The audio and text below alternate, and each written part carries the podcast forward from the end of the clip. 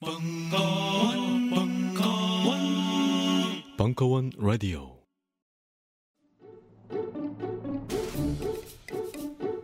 (2015년 2월 26일) 목요일 저녁 (7시 30분) 새로운 고민 상담소가 옵니다. 연희동 한 선생의 못된 상담소.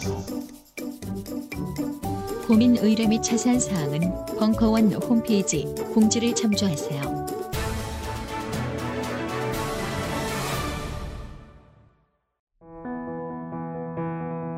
언어가 인간의 가장 중요한 특징인 만큼 언어가 우리 삶이나 세계와 어떤 관계를 맺고 있는지 아는 것은 우리의 지적 의무다. 언어로 세상을 관찰하는 도저한 탐험. 언어학자 고종석의 마지막 언어학 강좌. 말하는 인간. 3월 매주 목요일 저녁 자세한 사항은 벙커원 홈페이지를 참고하세요.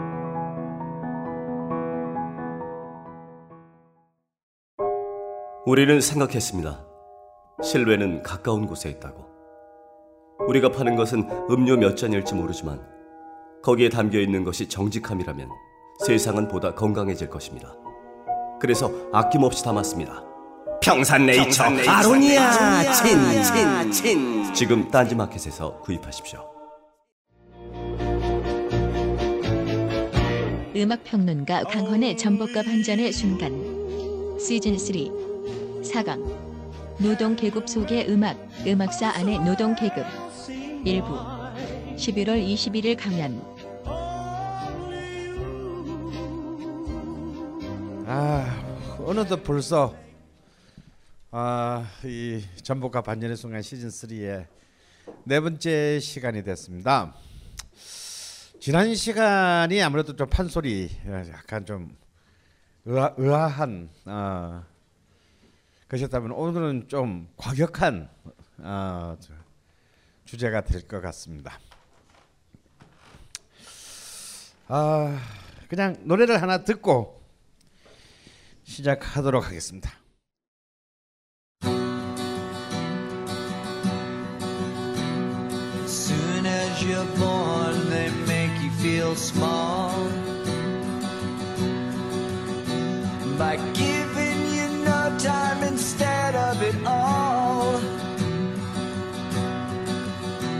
Till the pain is so big, you feel nothing at all. A working class hero is something to be. A working class hero is something to be. They hurt you at home and they hit you at school.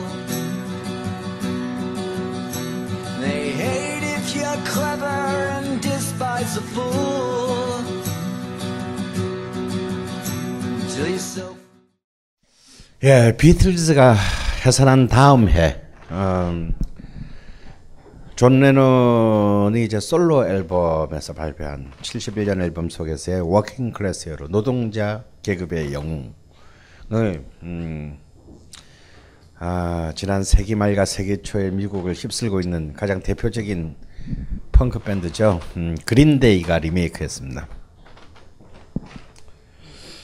어, 사실 이때 아, 존 레논은 이제 우리로서는 절대로 납득할 수 없는 이상한 여자랑 이렇게 꽂혀가지고 아, 진짜 막, 막 이상한 여자한테 꽂혀가지고 둘이서 이제 막 난리가 났잖아요. 근데 정말 오노요코가 정말 멋있던 멋있 멋, 멋있는 여자였던 것 같아요.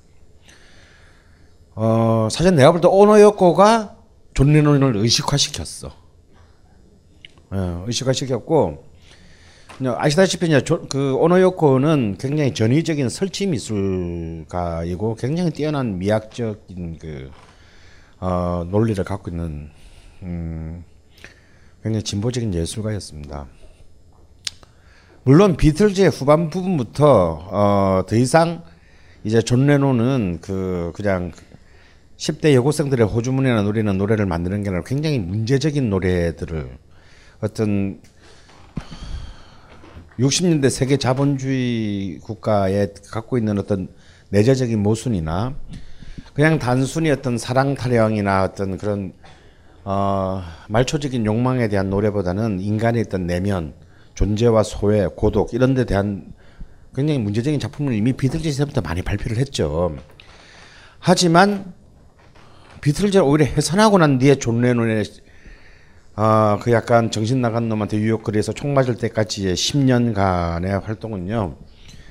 어, 그냥 단순한 졸라 잘 나갔던 어떤 세계적인 스타 뮤지션이 아니라 굉장히 어떤 보면 투쟁의 최전선에 서 있는 굉장히 그 적극적인 activist, 전위적인 활동가로서의 모습과 그게 걸맞는 자신의 노래들을 발표를 했어요. 그 첫 번째 탄이 방금 여러분이 들으셨던 Working Class Hero인데요. 사실 그 존 레논은 이때 자기 온, 애인인 오노요코와 함께 뭐 붉은 두더지 같은 영국의 완전 생 극좌파 잡지에 인터뷰를 하고 그럽니다. 어 그러면서 공공연하게 혁명이 필요하다. 음. 그리고 이 혁명에는 무엇보다도 여성이 소외돼서는 안 된다. 남자들이 혁명을 하고 여자들은 여전히 그냥 이전에 있던 시대에 머물러 있는 한 혁명은 실패한다. 이런 그야말로 어떤 그런 그 좌파의 논리에 페미니즘까지를 얹어서 굉장히 그 격렬한 논리들을 펼쳤어요. 그리고 뭐 트론토나 막 뉴욕이나 막 미국, 유럽 어디에도 막그큰 이제 중요한 세계적인 이슈의 그 시위가 있으면 언제나 거기 나갔고 거기서 공연을 했고 노래를 불렀습니다. 어쩌면 그가 뉴욕 거리에서 암살 정신 나간 정신 이상자 청년에 의해서 암살 당한 것은 사실 그것이 그냥 우연한 암, 그냥 스타에 대한 어떤 왜곡된 어, 관심을 갖고 있는 어떤 팬의 난동인지 아니면 굉장히 고도의 교묘한 왜냐하면 70년대에서 80년대로 딱 넘어가는 바로 그 굴복에서 살해당하고 80년대는 새로운 시, 완전 그야말로 신자유주의라는 이름의 자본주의의 가장 극한적인 보수의 시대가 시작되잖아요.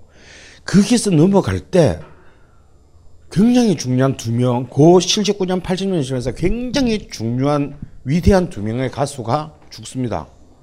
하나는 존 레논이고요. 또 하나는 우리 이미 시즌 2에서 했던 밥 말리입니다. 밥 말리는 물론 사인은 암인데요. 아직도 이 암이 뭔가 굉장히 의심스럽다. 뭔가 누구에 의한 굉장히 고도의 어떤 그 의학적 음모다라는 얘기가 정말 그 끊이지 않을 정도로 하필 근데 딱 딱 그 시점에서 이 어쩌면 보수 진영의 입장에서 볼 때 가장 그 빼고 싶은 이빨 두 명이 사, 동시에 사라져요. 아,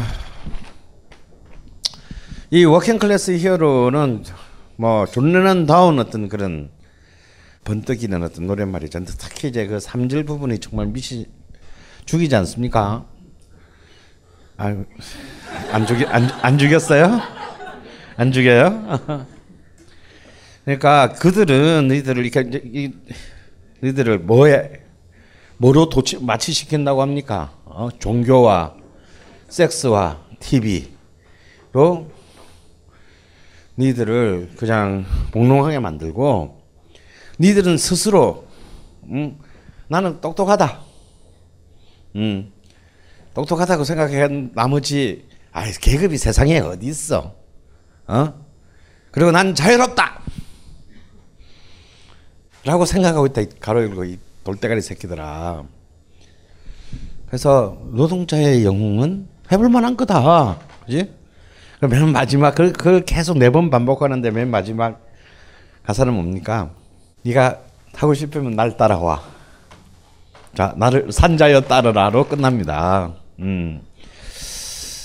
사실 대중 음악인이 그야말로 엄청난 돈을 벌고 인기를 얻는 사람이 이렇게 노골적으로 정말 뭐 얘가 뭐 좀 잘 못 나가거나 돈도 못 벌거나 사, 사회적 불만 분자도 아닌데 이런 애가 이런 노래를 발표한다는 건 사실 우리의 어떤 우리가 사, 이 대한민국이라는 땅에서 살아왔던 어떤 그런 관성으로 온다면 사실은 굉장히 좀 어, 굉장히 생소한 어, 그런 풍경일지도 모르겠어요. 그런데요, 저기가 영국이니까 혹은 미국이니까 저런 노래를 쉽게 발표할 수 있었겠지라고 생각하는 것도 또한 사실은 커다란 오산입니다. 이런 예는요, 60년대 이후에 혹은 50, 뭐, 그 전 시대부터의 어떤 그 서구의 대중국 목사도 그렇게 자주 볼 수 있는 풍경이 결코 아니에요. 그리고 이것은 꼭 엄정한 어, 그 대가를 지불하는 해야만 되는 일들이 그 뒤에 계속 일어나게 됩니다. 아, 존 레논은 좀 대가를 좀 세게 지불한 편이었죠. 자, 오늘의 컨셉 주제는 아, 노동 계급의 속의 음악 그리고 음악사 안에서의 노동 계급이라는 주제입니다. 아, 사실은 뭐 우리는 이렇게 지금도 뭐 이렇게 그냥 도심지나 이렇게 할 때 보면은 뭐 꼭 무슨 큰 건물 앞에서 언제나 그 시, 1인 시를 하든 아니면 뭐 노조가 이렇게 한, 하든 아니면 또 굉장히 큰 규모의 광화문에서 뭐 시작하든 이래서 뭐 일상적으로 어, 많은 노동자 계급의 목소리를 노, 음악으로 들을 수 있어요. 어, 하지만 사실 그런 노래들은 이제 전체에 있던 이 음악 문화나 우리 전체의 삶의 풍경으로 본다면 좀 굉장히 굉장히 낯선 풍경이고 소수자의 풍경입니다. 실제 이 땅을 살고 있는 사람 사는 사람들의 압도적인 다수가 노동 계급임에도 불구하고 과연 여기서 노동자 아닌 분 이 계신가요? 난, 사, 난 사실 자본가인데 막 니들이 여기서 뭐 하는가 싶어서 보러 왔다. 뭐. 아 그러면서 그냥 아, 부끄러워하지 말고 살미시 손을 이렇게 들어주세요. 그 그냥 친하게 지내고 싶어요. 저는 사실. 제가 보기에 여기 앉아 계시는 분들은 다 노동계급이에요. 예. 아니면 프롤레타리아들이다 이거야. 아니면 룸펜 프롤레타리아들이거나. 어. 그런데 정말 우리는 저 지금부터 거의 40년 전에 40몇 년 전에 존 레논이 한 것 한 말처럼 살고 있는 건 아닌가. 우리는 정말 지 혼자 막 지가 똑똑하다 생각하고 어, 야, 요즘 요즘 이 첨단의 세상에 계급이 어디 있냐? 라고 생각하고 그 우리 얼마나 자유롭니 이 정도면 하고 살고 있는 건 아닌가? 그리고 마치 그러다 보니까 내가 노동계급이라는 것도 사실은 있고 그리고 지금 내 눈앞에서 막 보이는 막 그 반짝이는 아름다운 것들 소녀시대 카라 내가 좋아하는 시스타 막이 음악을 이 음악들을 나와 나의 계급의 음악이라고 생각하고 있는 것은 아닌가 그리고 뭘 아름다운 노래를 두고 사실은 가로를 두고 아름다운 여자를 두고겠지만 아름다운 계급 음악을 두고 그걸 왜 꼭 계급으로 나누어야 돼? 그냥 다 좋아하면 안 돼? 라고 이렇게 참 순수한 순수한 눈망울을 굴며 사는 질문 앞에서 그래 네 말도 맞다 라고 우아한 애서 우아하게 살고자 하는 어떤 그런 노력들을 매일 하고 있는 것은 아닌지 아 그런데요 사실 노동자 계급이 라는 그 노동자 계급이라는 이 말 자체가 인류의 역사에서 우리의 삶에서 가장 밀접하게 다운 거는 사실 생각보다 그렇게 길지 않아요. 150년 정도의 시간밖에는 안 됩니다. 사실 뭐 프랑스 대혁명 때만 하더라도 뭐 노동자 계급 뭐 그런 개념이 사실은 사실 정확하게 혹은 주도적으로 박혀 있지 않았죠. 사실 노동자 계급이라는 문제가 이 세계에서 굉장히 주도적인 화두로 떠오르는 것은 전 세계를 통틀어 봐도 결국 산업혁명이 본격화하고 세계화하는 19세기 중반에 이르렀어이다. 그러니까 지금부터 그냥 이 150년간의 화두 화두밖에 되지 않, 않을 수 있어요. 하지만 이 계급은 우리가 여러분 우리가 그동안 수없이 많은 어떤 교육을 통해서 느껴왔듯이 이 저- 지난 150년 안에서 전 세계사에서 너 가장 중요한 문제를 제기한 계급이다. 그리고 그, 그 문제 제기는 지금 이 순간도 그리고 내일도 여전히 현재 진행형이고 미래 진행형일 거라는 사실입니다. 바로 이러한 어떤 그 문제의식을 담지하고 있는 노동자 계급에게 계급에게 계급의 예술 그들의 음악이 과연 어떤 거지요? 그리고 이렇게 가장 중요한 아젠다를 갖고 있는 이 거대한 그룹을 만약에 음악의 역사는 어떻게 보고 있는 것입니까? 과연 음악의 역사에서 노동 계급은 어떤 존재입니까? 어떤 존재입니까?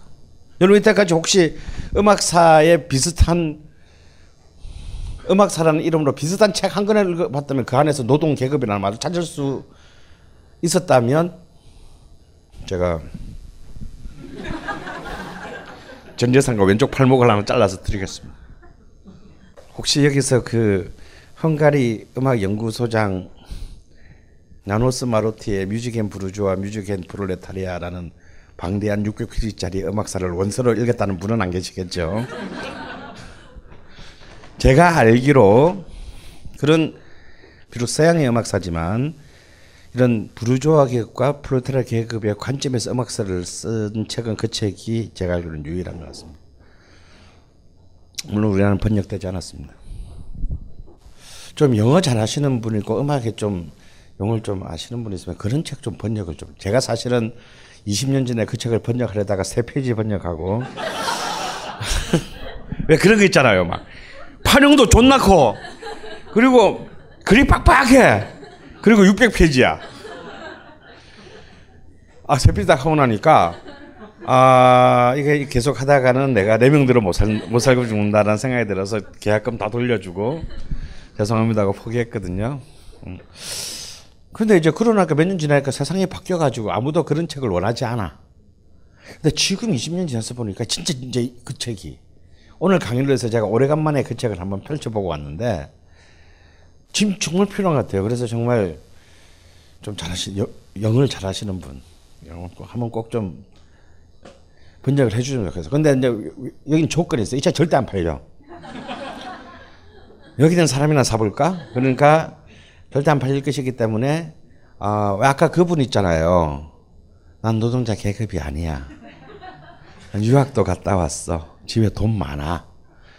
음, 그런 분이 번역하시면 딱 좋은데 진짜 좋은 책인데. 아,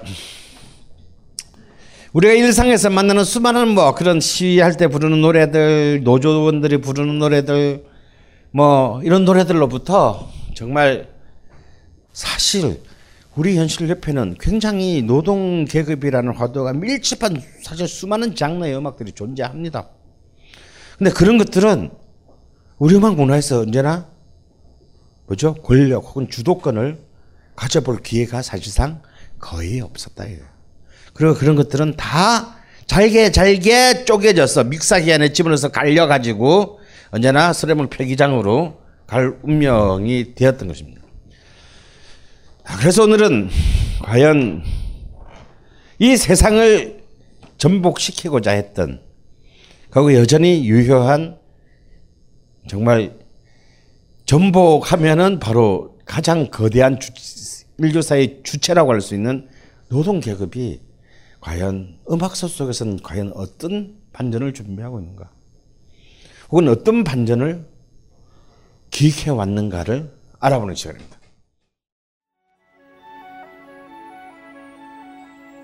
올 한 해도 무대 공포증, 노래 공포증에 시달릴 여러분들 주목하시라.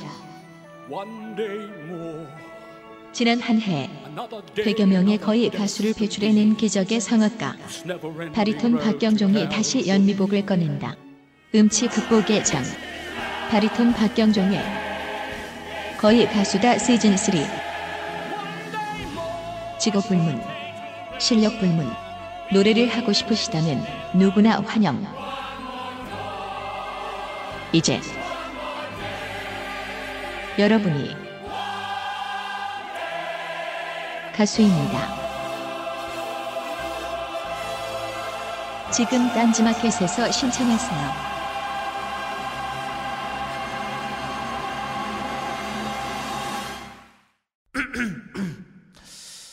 잠시만 안녕하세요. 저는 바다니 가득의 성재훈입니다. 보통 오뎅, 맛살, 핫바 등 다양한 이름의 어묵을 간식으로 때로는 반찬으로 많이 드시는데요. 그게 대부분 밀가루로 만들어졌고 기름에 튀기기 때문에 칼로리가 높아지더라고요. 그래서 저희는 어육 함량이 높으면서 기름에 튀기지도 않는 맛과 건강을 생각한 그런 어묵 한번 만들어 보고 싶었습니다. 그런데 이렇게 만들다 보니 팔아도 남는 게 없더라고요. 여러분, 저희가 정직하게 만든 어묵을 딴지 마켓에서 계속 판매할 수 있게 많은 관심 부탁드립니다. 정성을 담아 쪄서 만든 어묵 감아볶고 여러분의 관심이 필요한 정직한 먹거리입니다. 잠시만 우리 이제 어묵 먹어요 맛있는 가마보코 안녕하세요. 딴지마켓 조립 PC 전문 업체 컴스테이션의 이경식입니다. 혹시 알고 계십니까? 용산 선인상가에 빛나는 1층 130호. 제 머리 때문에 빛나는 건 아니고요. 저희 컴스테이션이 여러분들을 기다리고 있는 곳입니다. 2014년 가을 저희 컴스테이션은 전국의 컴퓨터 호갱님들을 탈출시켜 주기로 결심했습니다. 더 이상 용산에서 어리버리하게 돌아다니지 않아도 될 우리 딴지스를 위해 신뢰와 정직함으로 컴스테이션이 선인상가 1층 130호에서 여러분들을 기다리고 있겠습니다. 친절함이 무엇인지 경험해보고 싶으신 분들은 주저하지 마시고 놀러오세요. 마음을 담아 설명드리겠습니다. 전국의 딴지스들이 엄지손가락을 치켜 세울 때까지 최선을 다하겠습니다. 지금 당장 궁금하시거나 나오시기 부끄러우신 분들을 위해 휴대전화도 개방해 놓겠습니다. 011-892-5568번 전화 주십시오. 고맙습니다. 컴스테이션은 조용한 형제들과 함께합니다.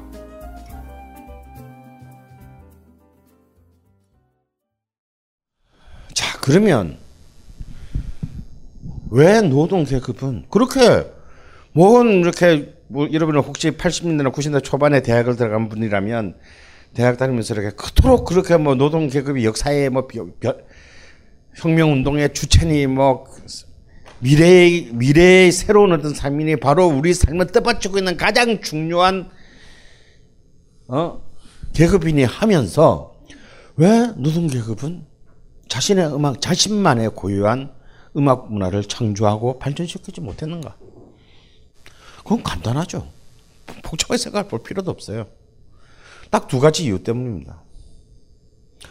그것은 아직까지 노동 계급이 이 사회를 지배하고 결정하는 그런 계급이 아니기 때문입니다. 물론 1917년 러시아 혁명의 성공 이후로 이 지구촌의 꽤 유력한 부분, 음? 에서는 그런 나라를 만들 뻔했어요. 그런데 우리가 소비에트와 동구 사회주의의 몰락, 어, 다음에 북한의 어떤 그 사회주의의 기형화, 다음에 중국 사회주의의 이른바 개혁 개방의 과정을 보면서 어느 누가 지금 중국 사회주의를, 북한 사회주의를, 쿠바 사회주의를 보고 노동자 계급이 주도하는 노동계급의 주체인 그런 국가라고 볼 수 있습니까? 볼 수 없죠. 거기는 새로운 어떤 새로운 형- 새로운 형태의 잡종 권력이 어, 지배하고 있는 것이 거기를 노동자 계급의 국가라 보기는 어렵다. 그래서 아직까지 노동자 계급이 결국은 우리가 지난 우리가 별 아주 복잡한 이리 이- 이리 가리 갈지자 형태를 보여왔지만 시즌 1, 2, 3를 오면서 우리가 딱 느끼는 것이 있잖아요. 결국은 어떤 음악이라고 하는 것은 막스가 말한 것처럼 결국 그 시대의 음악이라는 것은 그 시대의 지배계급의 음악이 될 수밖에 없다라는 것을 우리는 알았습니다. 응? 그런데 따, 따라서 당연히 그런 몇 번의 역사적인 기회를 가질 뻔하긴 했으나 아직까지는 역사의 지배자가 되지 못했던 노동계급은 자기 노 자기만의 자기의 고유한 문화를 예술을 갈수 없다는 거죠. 두 번째, 그럼에도 불구하고 는 끊임없이 자신의 자신의 언어를 자신의 음악 언어를 말하고자 했습니다. 그래서 끊임없이 세계에 대해서 그리고 미래에 대해서 얘기하고자 했어요. 하지만 그들의 지배자인 부르주아 계급은 그 꼴을 절대 봐주지 않았습니다. 굉장히 그 앞에 귀족, 왕정, 그다음에 중세의 교회가 자신의 지배를 유지하기 위해서 방법보다도 훨씬 더 높은 수준의 정교하고 정말 굉장히 고차원적인 다양한 통제와 회유 방식으로 이들의 문화를 해체시켰습니다. 어, 어떤 대기업이 있대요. 그리고 그 대기업은 노조를 인정하지 않는답니다. 근데 그냥 야 우린 노조 인정 안 하니까 노조 만들지 마 한다고 안 만듭니까? 끊임없이 노조를 만들려는 노력을 시도를 하겠죠. 음, 해왔고. 근데 정말 거의 국정을 능가하는 어, 이 회사의 어떤 수뇌부의 정보실들은 끊임없이 그 기도들을 이미 만들어지기 훨씬 전에 몇 발 앞서서 그것을 통제합니다. 회유도 하고 협박도 하고 교묘, 교묘하게 불법화시키고 사실은 그런 어떤 끔찍 지금은 그냥 고요한 표면적으로는 고요해 보이지만 그 밑에서는 끊임없는 힘겨루기가 있을 수밖에 없는 것이고 이 힘겨루기에서 언제나 부르자 계급은 몇 번의 패배는 있었으나 단 한 번의 우, 시즌 우승을 놓치지 않고 짜잘한 패배는 있었으되 결국은 뭡니까 DTD 다운 팀 다운 떨어질 팀은 떨어지고 삼성 라이온즈를 보면 그렇잖아요. 이거는 확실해요. 그 우승할 팀은 결국 우승한대요. 내가 이번 올해 코리안 시리즈도 난 넥센이 정말 우승하기를 바랬어요. 부산이 되고 시라는 건 굉장히 유명한 얘기니까 얘기하지 않겠습니다. 근데 근데 1차전에 삼성 3년표를 지난 3년 동안은 삼성의 홈구장에서 했는데 넥센이 이겼어요. 근데 저는 딱 어떤 한 장면을 보고 아 올해도 넥센이 삼성을 이기지 못하겠다라는 것을 알았습니다. 약자 팀이 1위 팀의 홈 경기에서 첫 번째 그것도 1위 팀의 외 경기에서 승리를 했음에도 불구하고요. 자기 안방에서 가장 중요한 첫 번째 승리를 내준 삼성 라이온즈의 더가웃과 감독, 코치, 선수들의 표정은 한없이 평온했습니다. 수고했어. 그들에게는 자기들 질 거라 생각할 표정이 아무도 없는 거야 그냥. 그 여유롭게 그 자기들의 가방을 정리하면서 떠나는 모습을 보면서 아 올해 올해도 걸렸다 라는 생각을 했어요. 아니나 다를까 사실 넥슨이 몇 번의 기회가 있었음에도 불구하고 그 기회를 다 무산시키고 결국은 또 뭐 한 두 번의 패배는 있었으나 결국에 최종적인 승리는 삼성이 가지고 가더라 이거야. 아 하지만 그럼에도 불구하고 넥센의 도전은 계속될 것입니다. 어, 그럼에도 불구하고 노동계급이 자기는 자신의 음악을 가지기 위한 크게는 자신의 계급이 계급의 정체성을 찾기 위한 더 나아가서는 노동, 노동으로부터 세계를 계급을 해방시키는 어떤 그런 노력들은 앞으로도 끊임없이 이어질 것입니다. 노동자 의해 창조된 노래의 바로 첫 번째 노래는 바로 이 노래입니다. 그 노래는 1871년 파리 꽃민의 바리케트에서 만들어졌습니다. 바로 노동자의 손으로. 제가 굉장히 개인적으로 가장 좋아하는 노래 중에 하나인데요. 그 노래를 한번 여러분 다 여러분도 다 아시는 노래일 수 있습니다. 아 근데 그냥 듣는 재미가 없어서 헐리우드 영화 중에 이 노래가 마치 뮤직비디오처럼 완벽하게 처음부터 끝까지 삽입된 그런 어떤 미친 감독이 있었어요. 근데 그 감독은 놀랍게도 너무 잘생겼고 톱 배우고 바람둥이에다가 정말 도저히 워렌 비티라는 감독 아시죠? 아 저기 배우 아시죠? 이놈이 레즈라는 대장 영화를 찍은 적이 있어요. 글자 제목이 그- 제목이 그대로 빨갱이들입니다. 예, 빨갱이들이라는 대장 그대로 뭐 인디 영화가 아니고 자기가 감독 겸 주연을 맡고 제가 이 영화를 보면서 얼마나 분통이 되냐면 제가 제일 좋아하는 여배우가 다이언 키튼이거든요. 다이언 키튼이 여기에 여- 이 작품 속에 자신의 연인으로 자 같은 동료 기자로 나옵니다. 근데 바로 여러분 혹시 그 세계를 뒤흔든 10일이라는 유명한 책이 있는데 그게 뭐냐면 1917년 10월 혁명 과정에 미국인 리드란 존 리드라는 좌파 기자가 러시아에서 이 혁명의 그 과정을 취재해서 낸 책입니다. 바로 그 미국 기자의 그 이 혁명 과정에 참여한 미국 기자의 이야기로 레즈라는 영화를 80년대에 만들 그 레이건 시대 때에 만들었어요. 근데 이 긴, 영화도 졸라리 길어. 이 긴 영화 사이에 바로 오늘 노동자가 이 역사에 제출한 최초의 노래가 아예 전주부터 시작해가지고 노래 끝날 때까지 뮤직비디오를 만들었는데요. 정말 잘 찍었어요. 물론 역시 헐리우드를 안 할까봐 살살 결국 또 한 번씩 또뭐 남녀 주인공끼리의 뭐 something 음, 뭐 이런 것도 있지만 아 이 노래는 유진 포티에르라는 프랑스인과 피에르 데 가이테라는 프랑스인이 그 파리 파리 꽃민의 마지막 그 바리케이트에서 만든 노동자의 노래입니다. 이 유진 포이티에는요 철도 노동자였고 피에르 작곡 이 사람이 작사를 하고 어 이 피에르 데가이테가 그 작곡을 했는데요. 이 사람은 철도 노동자고 이 사람은 가구 노동자예요.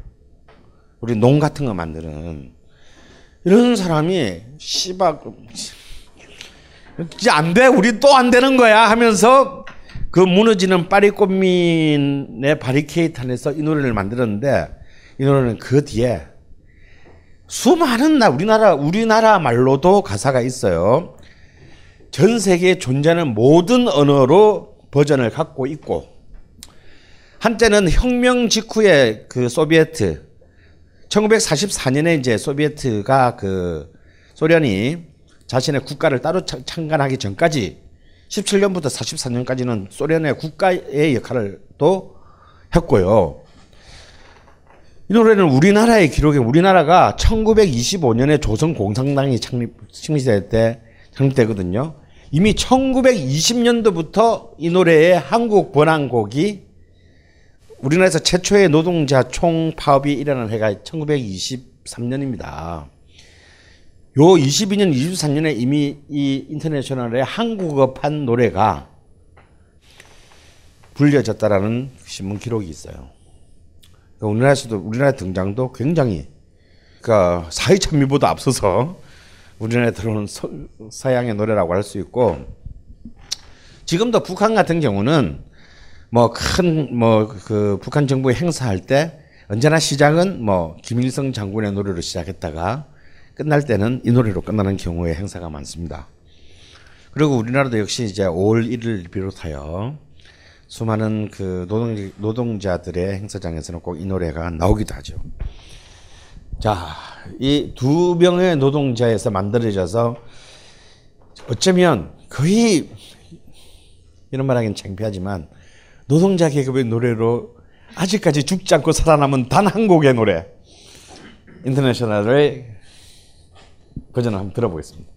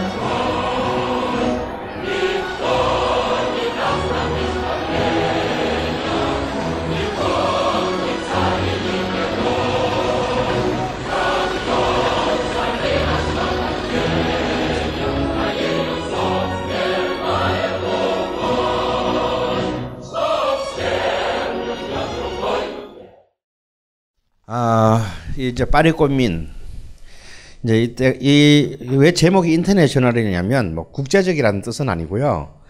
이렇게 이른바 뭐 아시는 분은 다 아시겠지만 이제 제1 인터내셔널 이런 게 일종의 어 연대 단체 이름, 이름입니다. 그러니까 국제 사회주의 연맹 이렇게 생각하면 되겠어요. 근데 이게 제1 인터내셔널, 제2 인터내셔널, 제3 인터내셔널 하고 이제 소멸됩니다. 이제 제3 인터내셔널은 이제 나중에는 코민테른이라고 하기도 하죠.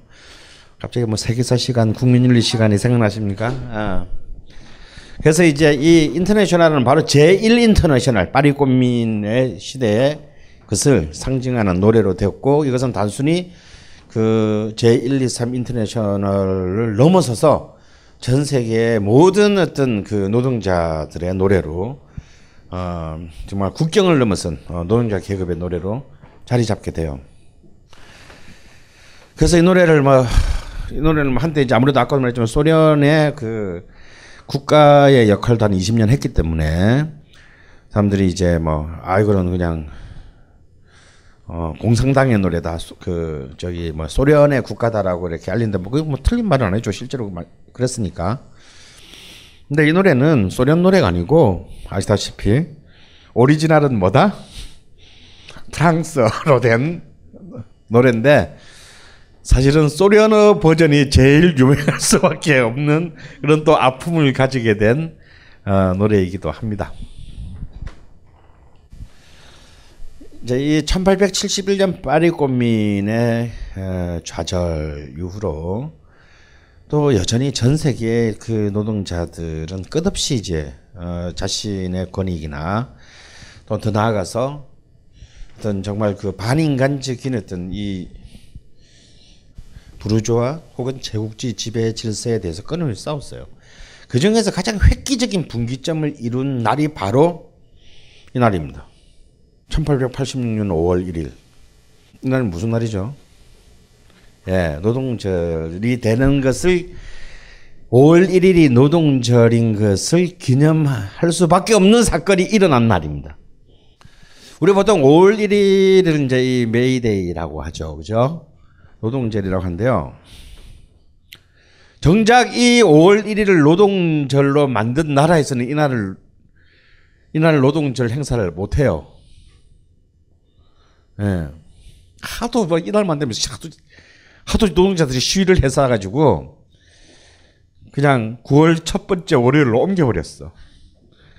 우리나라도 5월 1일에 노동절이 된 거는 사실 몇 년 안 됩니다. 94년 김영삼 김영삼 정부 때 와서 됐고 그 전에는 3월 10일인가를 근로자의 날인가 이렇게 해서 이렇게 그 박정희 시대도 쭉 오다가 5월 1일을 되찾은 거는 지금부터 이제 딱 20년 전이에요.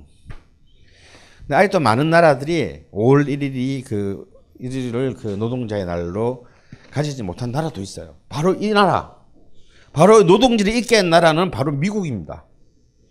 근데 미국하고 캐나다는 아직도 5월, 5월 1일 노동절, 노동절이야. 메이데이가 아니야. 이날 반인간적인 어떤 노동 환경에 저항해서 약 21만 명의 노동자들이 시카고 시카고에 모여요. 아, 우리도 우린 기계가 아니다. 내가 이제 전태일 스토리가 이날 시카고에서 어, 일어난 셈이죠.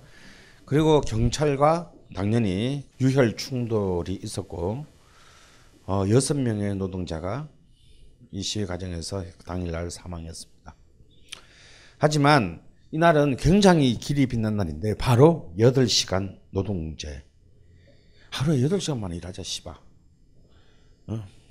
사실 그 막스의 짝꿍인 앵겔스의 영국 노동자 계급의 상태라는 책을 읽어보면 사실 얼마나 그 18세기 말에서 19세기 중반까지의 바로 사, 산업혁명의 메카였던 영국에서조차도 얼마나 가혹한 그 노동 노동 그 저기 노동 상황이 있냐는 것을 정말 난 그러면서 앵겔스가 정말 훌륭하다 생각해요. 정말 눈앞에 보여주는 것처럼 생생하게 그걸 갖다가 요새 막스는 일단 시작해서 생 굴하잖아. 막 존나 어렵고 막. 근데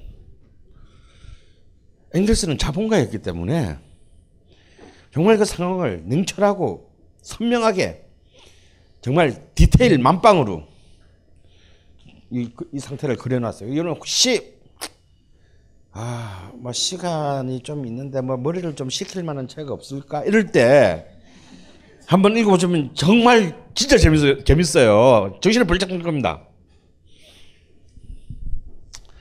일단 그 당시에 보통 14, 하루 14시간, 16시간 노동은 예사였습니다. 응? 어, 앵글스의 노동자 개입의 상태에 하면 그리고 9살짜리, 10살짜리 애들의 유아노동 예사였습니다. 왜냐하면 싼 임금으로 쓸 수 있으니까요. 그래서 그 당시 영국 노동자 계급의 남자들의 평균 연령이 29살이었어요. 너무 어릴 때부터 너무 집약적인 과도한 육, 그 육체 노동을 당했기 때문에 사실 서른을 넘기가 힘들게 죽어갔습니다. 그런 어떤 그 전혀 그 어떤 모든 어떤 안전장치도 보장되어 있지 않은 그런 상황에서의 과도한 어떤 그런 노동들은 필연적으로 사실상의 그 오히려 자본가 계급이 걱정할 정도로 이렇게 노동자들이 일찍 노동력을 상실하게 되면 일할 사람이 점점 없어지잖아. 그렇기 때문에 이제 끊임없이 이제 그 농촌의 노동력들을 도시로 유입시켜야 되는 굉장히 그 힘든 과정들이 계속 놓여져 있었기 때문에 자본가 계급조차도 우려를 쓰는 정도의 가혹한 어, 노동 현실이 계속 역사적으로 이어졌고 뭐 미국이라고 해서 그렇게 막 특히 예외라고는 볼 수가 없습니다. 그런데 바로 이날 이날의 총파업 사건을 기점으로 이제 8시간 노동제라는 개념이 확립됩니다. 그래서 이로부터 3년 뒤인 1889년에 파리에서 열렸던 제2차 인터내셔널 창립총회에서 이때 이때 그 위대한 승리를 따낸 미국 노동자들을 그 경의하는 차원에서 이 날을 노동자의 날로 정하게 돼요. 그것이 이제 바로 이 메이데이의 그 원이다 이거. 그래서 여러분 이 참 이 말 재미. 메이데이는 꼭 May하고 Day에 이 슬래시가 들어갑니다. 이 슬래시를 빼고 이게 뭐 슬래시가 아니고 뭐지? 하이픈? 대시? 응. 그래 아무거나 줄 줄이 들어가요. 어? 근데 재밌는 건 이 줄을 빼고 May하고 Day를 붙이면 무슨 뜻이 됩니까? 예? 메이데이. 조난 신호가 돼요. 배나 비행기가 침몰할 때 메이데이 메이데이. 그런 이제 그러니까 이 메이데이는 이렇게 SOS 음, 조난 그 구조 신호이기도 하고 또 동시에 노동자의 날이기도 합니다. 그래서 우리나라에도 판 한 장만을 내고 사라졌는데요. 90년대 중반에 홍대에 이제 이른바 인디신이 막 생길 때쯤에 굉장히 희한한 메탈 밴드가 잠시 등장했습니다. 메이데이라는 이름의 메탈 밴드가 등장했어요. 그때 사람들이 그때 진짜 충격받았어요. 특히 대중음악, 그러니까 홍대 인디신이 더 충격받았습니다. 아니 어떻게 뭐 저기 뭐 노차사까지는 알겠는데 헤비 메탈인데 노동자 계급의 관점에서 노래를 부르는 나, 등장하는 바람에 약간 홍대 인디신에서도 초기에는 왕따였어요. 그래서 이제 걔들 보고 막 약간 비아냥거리면서 인민 펑크라고 뭐 했는데 아, 저는 근데 저는 굉장히 그말잘 정말 그 난 참 좋게 들었거든요 그 당시에 나 어떻게든 얘들이 좀 살아남기를 바랬으나 한 장의 앨범을 끝으로 역사 속으로 사라진 비운의 그룹이 또한 메이데이이기도 합니다. 그래서 지금 이 순서에 맞진 않지만 이때 안 하면 또 영원히 잊혀질 것 같아서 이 메이데이 앨범 중에서요 첫 번째 곡이 디도라 보아도라는 노래인데 이거는 본래 노차사의 그 사실상의 어, 베이스 캠프인 민중문화운동연합의 새벽에 새벽이라는 그러니까 노차사가 합법적인 공간에 나와서 노래를 부르는 팀이라면 이제 비합법적인 공간에서 노래를 만들고 불렀던 팀이 어, 새벽이라는 노래팀이 있어요. 그러니까 김광석, 안치환, 윤선애 이런 자들은 다 이 새벽에서 노차사로 건너가서 솔로로 독립해가지고 이제 나왔던 인물들입니다. 이 새벽을 이끄는 어, 당시 80년대 리더가 음, 70년대의 김민기라고 할 만한 문승현이라는 그 작곡가였어요. 문승현, 문대현 형제들이었습니다. 이 문승현은 여러분이 잘 아는 그날이 오면이나 사계 아, 이런 노래들을 만든 사람이고요. 그 동생인 문대현은 광야에서라는 그 노래를 만든 사람이에요. 어, 그 형제들이 만든 노래 중에 디도라 보아도라는 이른바 그 노동자들의 노래가 있습니다. 이 노래는 사실 오히려 80년대 운동권 시대 때는 그렇게 아는 사람은 많지 않았습니다. 노래가 좀 어려웠기 때문에. 그런데 인민펑크 음, 이 메이데이가 이 노래를 정말 훌륭한 메탈곡으로 승화시켰어요. 그래서 메이데이 나온 김에 한 장을 내고 장렬하게 산화한 1997년에 한국의 메탈 밴드 인민, 인민 메탈 밴드 메이데이의 디도라 보어드를 한번 들어보도록 하겠습니다.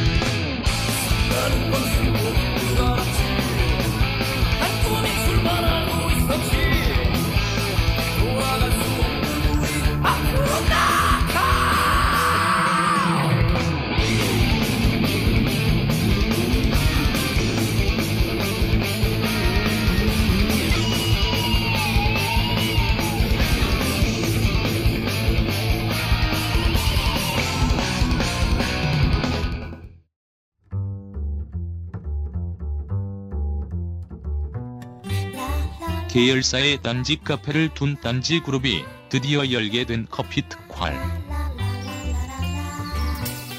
딴지 카페 팀장 바리스타 헛똑똑의 홈바리스타 사주 과정 커피 먹고 갈래요.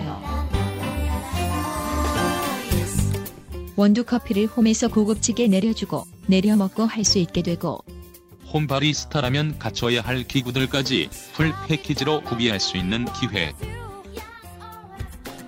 자세한 사항은 벙커원 홈페이지 공지를 참고하세요.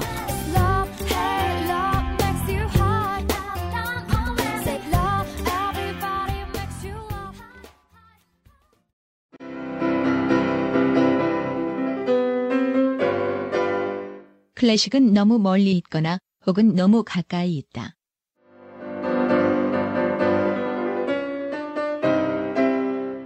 재수 없는 천재주의 예술 사관이 아닌 시대 속 존재로서의 클래식 음악사. 지휘자 겸 피아노 박사의 시연과 함께하는 퍼포먼스형 강좌. 시대 정신과 음악 양식 모두를 아우르는 입체적 이해.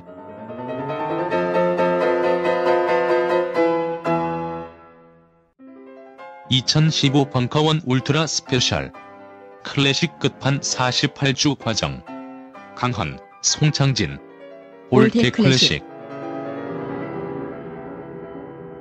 자세한 사항은 벙커원 홈페이지를 참조하세요.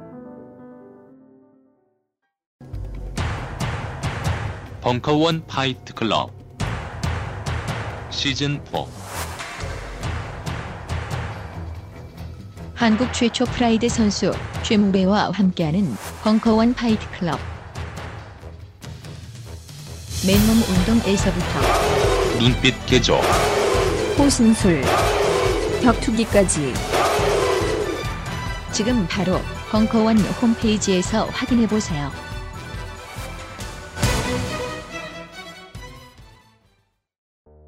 요즘 나는 책 추천을 하지 않는다. 그래도 이 책은 추천하지 않을 수 없다. 나는 딴지일보 읽은 척 매뉴얼의 애독자였으니까. 이웃 시민 고전은 직접 반려들어 읽는 게 가장 좋다. 그게 여의치 않으면 너부리의 읽은 척 매뉴얼을 읽어라. 읽은 척 매뉴얼은 고전들의 뒤틀린 소개이자 색다른 비평일 뿐만 아니라 그 자체로 고전과 맞먹는 유사 고전이다. 고종석 그는 딴지일보 역사를 통틀어 가장 딴지적 글쟁이다. 김어준 고전이 얼마나 재밌는가를 은하계에서 가장 재밌게 설명하는 책. 딴지 편집장 너브리의 고전문학 읽은 척 매뉴얼. 아직 고전을 모르는 분들께 그리고 이미 고전을 알고 있는 분들께도 강력 추천합니다. 지금 바로 전국 서점에서 만나보세요. 딴지 마켓에서 구입하는 분께는 저자 사인본을 배송해 드립니다.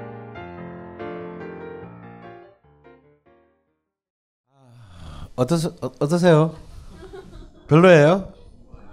어, 사실 난 굉장한 명곡이라 생각해요. 어, 명곡이고 연주도 굉장히 잘했고 노래도 잘했어요. 근데 아무도 안 들었어요. 왜일까? 첫 번째로는 1990년대 후반 당시에 당, 당시에 이른바 쉽게 말해서 운동권 시장이 괴멸했어요. 그러니까 노동 노동 운동 자체도 굉장히 힘이 빠지고 있었던 데다가 문제는 노동 한국의 노동자 계급들은 메탈은 뭐야 이거? 어 그래서 일단 이게 노동자 계급의 노래라는데 전혀 노동자 계급에는 갈 수가 없었어요. 근데 이 메탈 음악을 좋아하는 거는 이제 고삐리들하고 이제 대딩들하고 막 이런 애들인데 그놈들은 아저씨 무서워요 이렇게 된 거고. 그 정말 이 노래는 그 오갈 데가 없던 거 없었던 거예요 정말.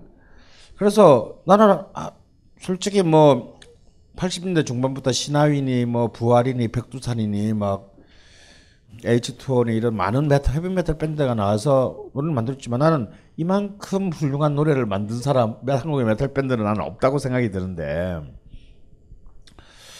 전혀 비명도 질러 보지 못하고 갔어요. 끝나서 물론 이제 좀 이따가 다시 90년, 80년대, 90년대 한국의 그 노동자 운동과 노래가 맨 마지막에 준비되어 있습니다만, 그럼 헤비메탈이라는 락 중에서도 가장 가장 겨, 극렬한 그 극단 극단적인 경계에 놓인 과격한 음악 락인 헤비메탈은 사실 미국 같은 경우에서는 전형적인 블루칼라 노동자의 음악이에요.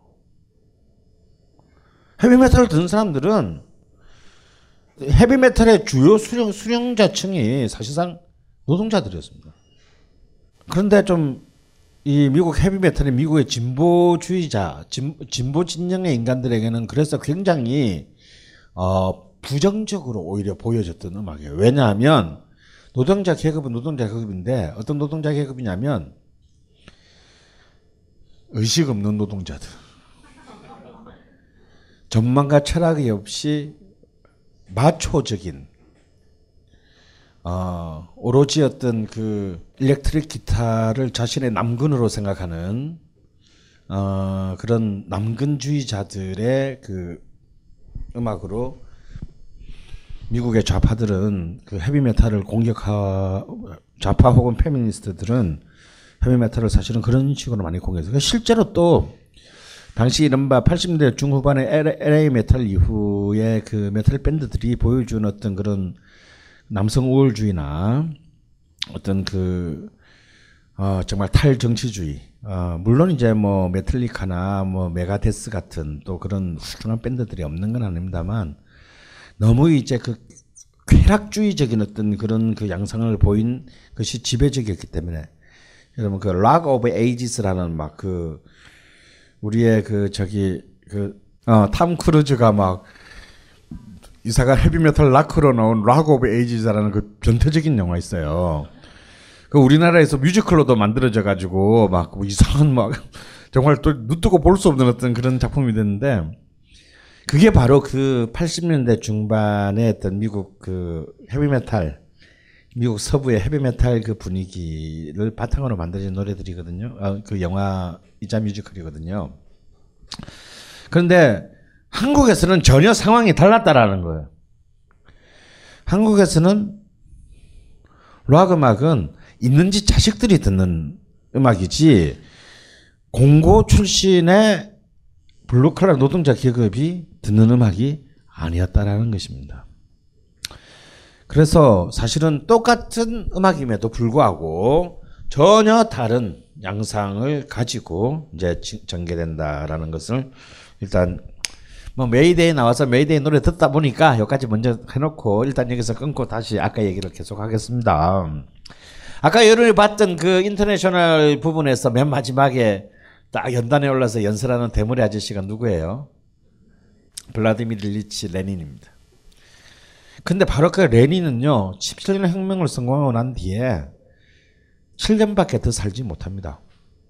1924년에 사망하죠. 그래서 그 넓은, 어마어마한 넓은 그 땅을 드디어 로마노프 왕조를 끝냈음에도 불구하고 사실상 진정한 사회주의의 실현을 뭐 제대로 해볼 뭐 어떻게 뭐 그런 시간이 없는 상태에서 레닌이 죽고 어쩌면 인류 20세기 사회주의 역사에서 가장 최악의 비극 비극적인 긴 사건이라고 할 수 있는 저놈만은 아닌기를 바랬는데 바로 그놈이 어, 레닌의 뒤를 이어서 소비에트의 권력을 장악하죠. 어, 바로 스탈린입니다.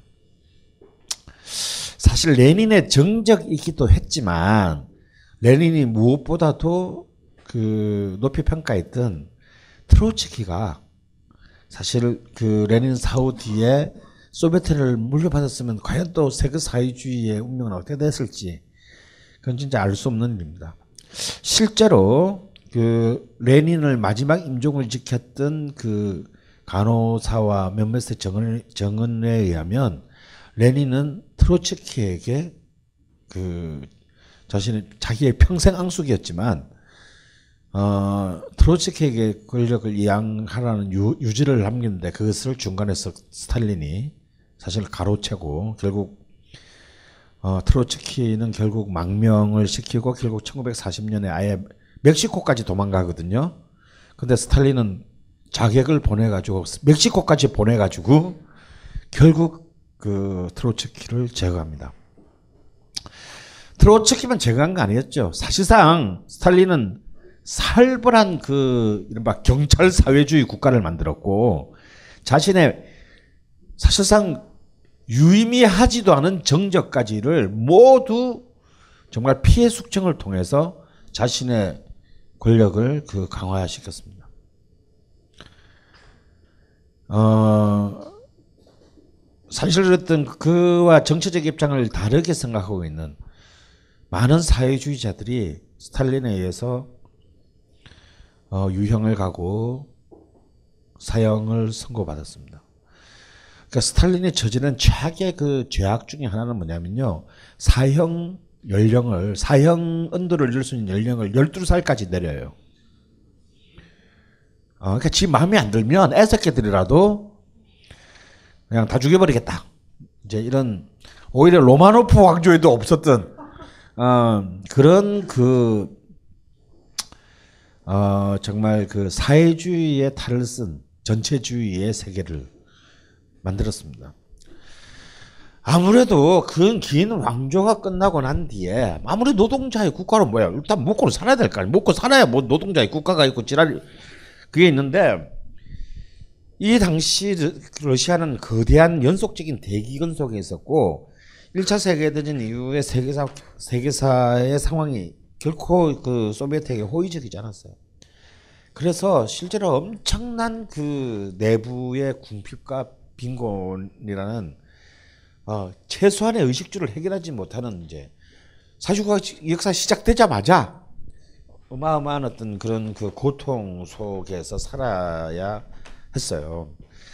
그러다가 이제 다 잘 아시는 이제 2차 세계 대전이 곧 발발하기 때문에 소비에트는 아주 그냥 쑥대밭이 됩니다. 그냥 나, 히- 그 사실 나중에 그 2차 세계대전이 끝나고 난 뒤에도 미국하고 영, 영국의 처칠도 만약에 동부 전선에서 나치의 주력 육군을 소련군이 이렇게 그 저기 약화시키지 않았으면 2차 세계대전의 항복은 정말 알 수 없는 일이었다라고 립서비스를 해요. 근데 립서비스만 하면 뭐하냐? 2차 세계대전 중에 가장 많은 인명이 희생된 나라는 소련입니다. 독일도 아니고요. 영국도 아니고 미국도 아니야. 그러니까 통상적 추산으로 2차 세계 2차 세계 대전 기간 동안에만 소련의 군인 민간인 합쳐서 약 2,400만 명이 사망했습니다.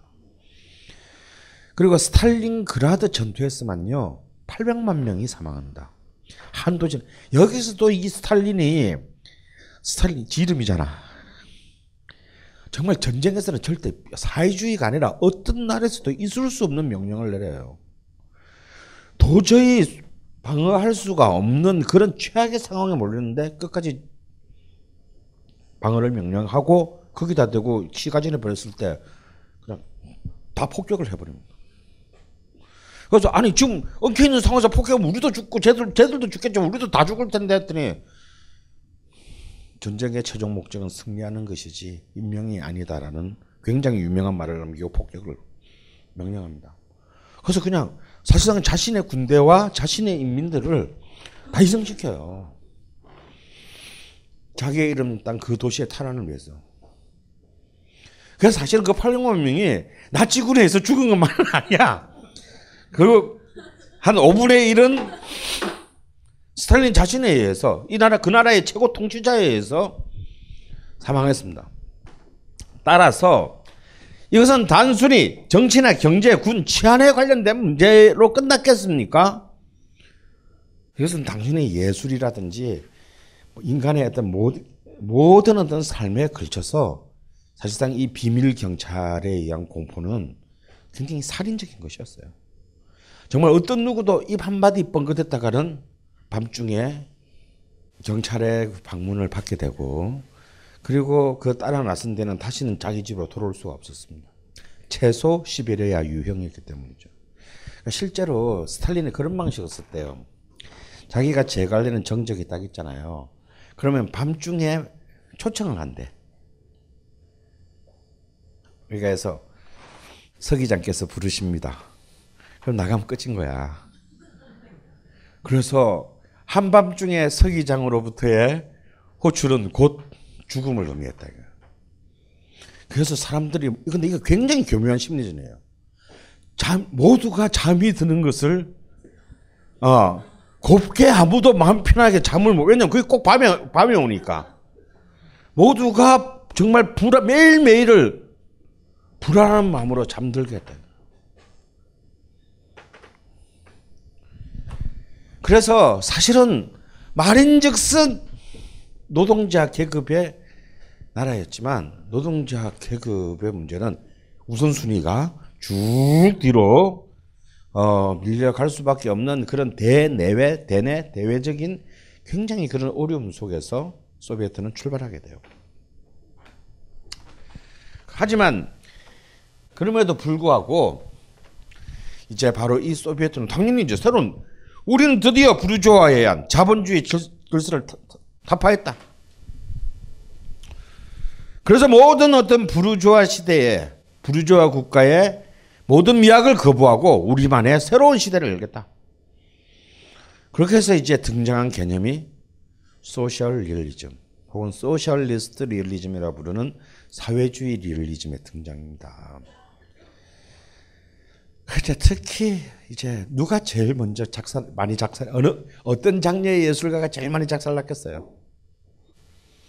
아니 말할 것도 없이 이념을 다루는 장르는 글자로 글자로 만드는 문학이잖아. 사실 그림이나 음악, 건축 이런 거는 음, 이 새끼가 사, 사상이 꼬름한지 아닌지 알아차리기 좀 어렵잖아. 근데 그 말을 써놓으면 글을 써놓으면 이런 개새끼가 누가 봐도 동무는 사상이 꼬름하고 이렇게 되는 거지. 너무나 많은 작가들이 이 정말 이 이른바 당성이 부족하다는 이유로 숙청됩니다. 그래서 상대적으로 추상적인 예술의 매개 언어가 추상적인 음악가들은 음악가들한테는까지는 왜냐하면 이걸 갖다가 저기 규정하는 놈도 여기 예를 들어서 잔잔잔잔하고 어뭐 예를 들어서 뭐 음, 짜자잔 짜자잔 짜자잔 짜자잔 짜자잔 짜 이게 어떤 게 더 어? 어떤 게 더 노동자 계급적이고 어떤 게 더 귀족적인 것인지를 구별할 도리가 사실 없는 거잖아. 가사만 안 쓰면 어 가사만 안 쓰면 예 근데 이제 얘들도 이제 서서히 이 생각을 이제 기준들이 이제 점점 이렇게 학습을 통해서 높아지기 시작해요. 아, 그래도 내가 뭐라 꼭 집어서 얘기할 수는 없지만, 이거는 왠지 혁명성과 당성이 높은 작곡, 작곡 같고, 이거는 뭔가 약간, 아, 부르주아적이며 데카당하며, 어, 멜랑꼴릭한 것이 뭔가 이거, 구리다. 이제 특히 이제 주다노프가라는 악명 높은 인물이 이제 이 1932년에 러시아 문해 문해의 미래에 대한 철저한 당성 판단의 기준을 세움으로써 이제 이제는 음악가들도 더 이상 이제 대충 넘어갈 수가 없는 상황이 돼요. 이때부터는 뭐 노동자 계급을 위한 이게 중요한 게 아니고 오늘 밤에 내가 비밀 경찰에 호출될 것인가 말 것인가를 이제 걱정해야 되는 어떤 그런 상황에 이제 도달하는 것입니다. 여기에 쇼스타코비치라는 젊은 음악가가 있었어요. 이 socialist, social realism의 음악에서 이제 중요한 두 명의 작곡가는 이제 소련의 드미트리 쇼스타코비치와 동독, 그러니까 독일의 한스 아이슬러였습니다. 아이슬러였습니다. 이 쇼스타코비치는 어,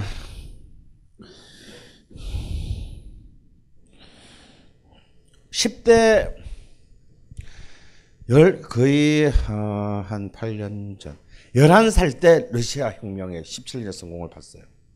그래서 19살이 되던 1925년에 근데 이 얘의 10대 후반 20대 초반에 얼마나 힘들었냐면요.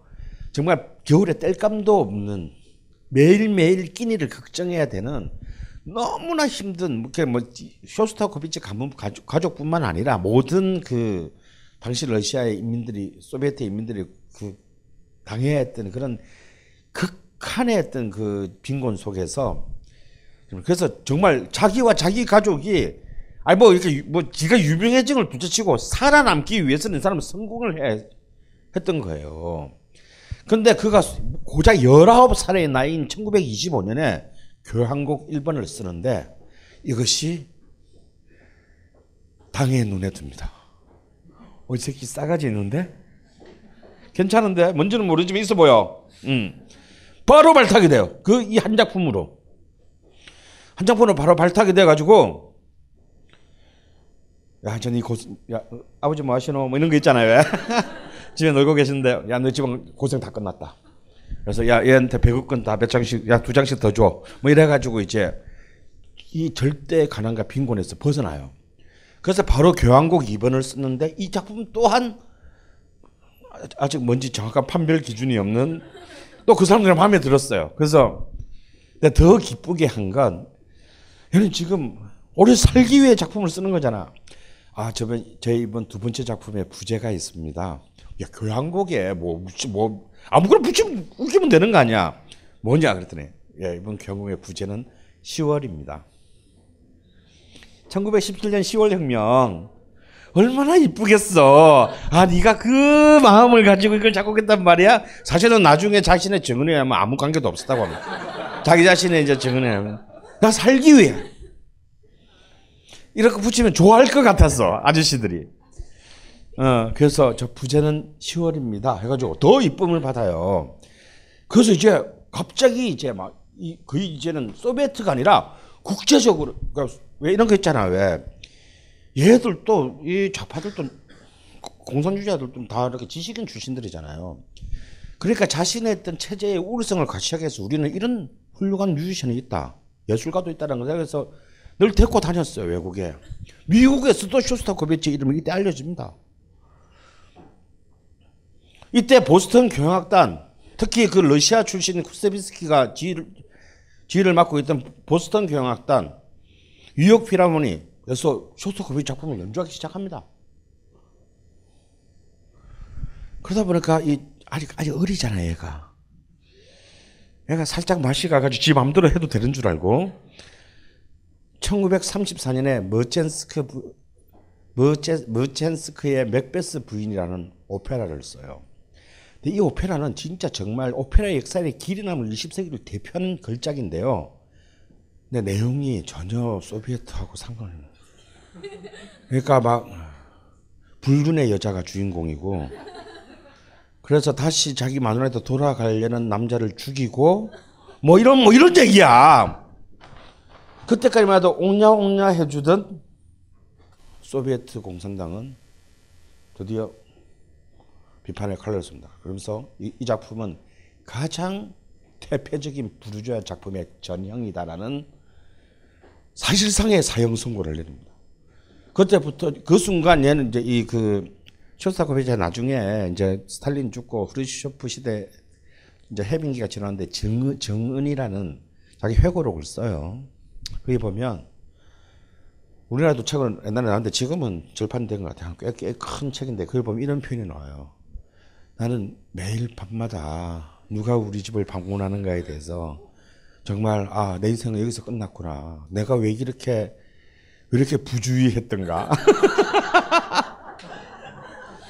아마도 자기 나라와 외국에서부터 쏟아지는 찬사에 내가 잠시 어떻게 됐나 보다. 그 매, 나는 다만 인간의 보, 내면에 존, 존재하고 있는 가장 근원적인 욕망의 어떤 하나를 끄집어내서 근데 정말 이거 정명훈이 지휘한 사실 정명훈은요 제가 볼 때 뛰어난 지휘자 못 돼요. 제가 보기엔 근데 정명훈이 굉장히 훌륭한 능력을 발휘하는 분야가 있는데 20세기 음악에 그걸 연주했을 때입니다. 특히 오페라를 연주했어요. 본래 정명훈이 어, 바스티유 오페라 음악 감독으로 성공을 했어요. 그러니까 그냥 일반 교향곡 이런 것보다는 오페라 지휘자로서 그 바, 프랑스 바스티유 그 오페라 음악 감, 상임 지휘자로 사실상 유럽에서 지휘자로 성공을 거두거든요. 특히 이 정명훈이 지휘한 이 도이치 그라폰에서 나온 이 쇼스타코비치의 무첸스크의 맥, 맥, 맥베스 부인은 진짜 정말 훌륭한 명면이에요. 그래서 그걸 한번 여러분 그 한번 꼭 그 음반 한번 들어볼 기회가 있으면 들어보세요. 뭐 한 3시간밖에 안, 안 되니까. 네. 그래서 거의 여기서 거의 자신의 커리어가 끝나는 그런 어마어마한 위기에 몰려서 사실 그때 4번 교향곡을 쓰고 있었는데 이 4번 교향은 지가 봐도 이거는 100% 대표적인 작품이야. 쓰던 걸 발표를 안 합니다. 책상에 놓고 누가 볼세라 집어넣어놓고 급히 살아남기 위해서 다섯 번째 교향곡을 써요. 이것이 나의 어쩌면 마지막 작품이 될지 모른다는 마음으로. 이것이 우리 모두가 알고 있는 바로 나중에 혁명이라고 이름 붙여진 근데 사실은 본인은 전혀 붙인 적이 없는 쇼스타코비치의 대표적인 걸작인 5번 5번이에요.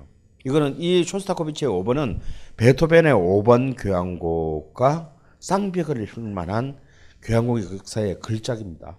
근데 이 5번이 바로 이런 상황에서 그냥 단순히 아 내가 좀 성공했다가 조금 뭐 떨어지 좀내 인기가 좀 떨어지 이게 아니고 죽느냐 사느냐의 그 정말 생존의 백척 간도에서 제가 볼 때 그 이 작품은 제가 볼 때 잉크가 아니라 자기의 피를 찍어서 어, 악보에 그린 작품이라고 봐야 됩니다. 그래서 이, 이 오분경은요. 그래서 나중에 근데 이 오분경이 딱 나오자마자 모든 러시아의 이 당- 러시아 공산당의 당 관계자들이 진짜 전부 다 기립박수를. 스탈린도 사실은 머젠스카의 맥베스 부인을 초연 때 보러 왔거든요. 경호원들로 둘러싸여가지고 20분 만에 나갑니다. 그게 이제 사실상 쇼스타코비치 그게 옆에 있던 사람들이 어 우리 대빵이 인상을 구리면서 나갔어 저 새끼 죽었어 그런데 모든 사람의 기립박수를 끌어내요 드디어 소셜 리즘의 무엇인지를 보여주는 가장 위대한 작품이 도착했다 근데 그래서 이 작품은 이제 어느 누가 붙였는지도 몰라요. 언제부터인가 혁명이라는 부제로 알려져야 되고 전두환 노태우 시대까지 우리나라에서는 그 부제 본인이 붙이지도 않은 부제 때문에 우리나라에서는 상영도 안 되고 수입도 안 되는 작품이 됐지만 이 작품은 그냥 그냥 절대 음악이에요. 그냥 고전주의 음악이고 어, 본인의 표현에 의하자면 본인의 본인의 이 자기 작품에 대한 어떤 그 해석에 의하자면 자기는 이 1, 2, 3, 4장을 정말 고전주의적인 원칙에 위해서 근데 정말 인간성, 존엄한 인간성이란 무엇인가? 정말 인간으로 산다는 사- 산다는 것이 무엇인가에 대한 질문에 대한 대답이다. 라고 했어요. 이, 이, 악- 이 음악은 뭐 연주하는 사람마다 좀씩 다른데 약 45분에서 한 51분 정도의 길을 가지고 있는 좀 만만치 않은 길이의 위대한 작품입니다.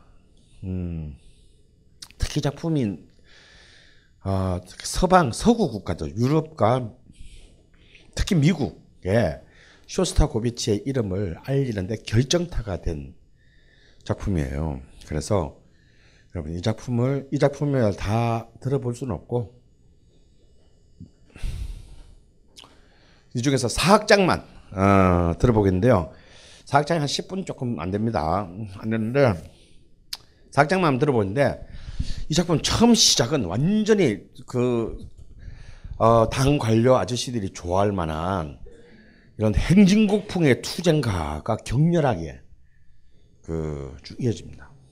끊임없는 투쟁, 투쟁, 투쟁, 투쟁, 투쟁, 투쟁이 그 이어지다가 갑자기 샥 분위기가 다운되면서 굉장히 그 애절한 바이올린 솔로에 의한 어떤 굉장히 내면적인 독배 같은 것이 이어져요. 마치 어떤 그 러시아 현대사의 모든 고통스러운 기억들이 어 정말 그 그 모든 그 당시의 사회 구성원들이 경험했던 그 고통이 모여 있는 듯한 그리고 아주 느린 솔로의 바, 의그 바이올린에 의한 부분이 끝나면은 이제 정말 격렬한 타격감을 가진 타악기를 앞세운 어, 정말 그 모든 고통으로부터의 극복이라는 그러니까 보면은 베토벤 9번 교향곡의 사악장 구성 합창만 없는 왜냐면 가사 썼다가 또 무슨 필름에 잡힐지 모르니까.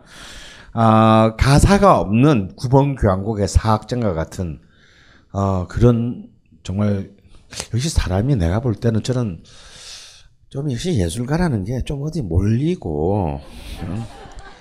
이렇게 이제 목숨을 걸만 해야 아니 도스토옙스키도 노름빛 때문에 그 이제 그, 그 사형 직전까지 갔다가 그 작품을 쓰잖아요. 그 새끼가 만약에 돈 많고 그랬으면 작품 안 쓰서 내가 볼 때. 음. 뭔가 좀 또 그런 건 또 있지 않나 뭐 그런 그런 뭐 그렇다고 해서 이제 이 당시 소비에트의 전체주의를 우리가 정당화할 수는 없겠지만요. 자, 그런 것도 좀 필요하다 인간에게는. 자, 이 사악장을 특히 이 오번 교향곡은 워낙 인기 있는 작품이라 정확히 말하면 social re- realism 시대의 작품에서 유일하게 인기 있는 작품이라 수많은 명연주가 있는데 역시 이 곡을 초연한 레닌그라드 필하모니의 어, 예프게니 므라빈스키 지휘의 연주가 최고로 꼽힙니다만 어, 사실 이 노래를 전 세계 히트작으로 만든 가장 첫 번째 공헌자는요. 어, 카라얀과 더불어 상상을 초월하는 인기를 누렸던 당시 뉴욕 필하모닉의 레너드 번스타인이었습니다. 또 사실 쇼스타코비치도 유대인이고 번스타인도 유대인이어서 이 더욱더 이들에게 그런 그 유대가 생겼는지도 모르겠어요. 그러면 오늘은 이제 말년에 정말 거의 죽기 직전 말년에 80년대에 그 레너드 번스타인이 다시 자신의 친정인 뉴욕 필로 돌아와서 근데 정말 기가 막힌 정말 기가 막힌 명연을 펼쳐요. 그 사악장을 들어보도록 하겠습니다.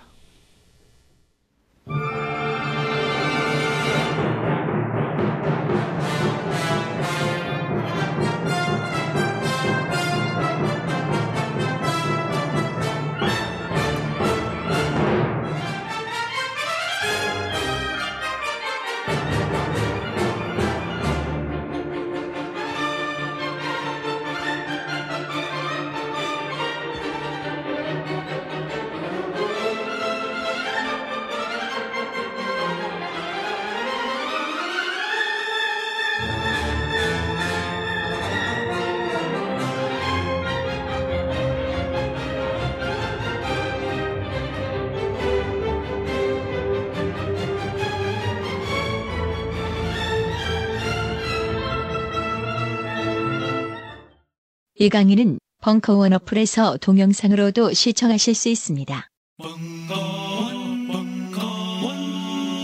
벙커원 라디오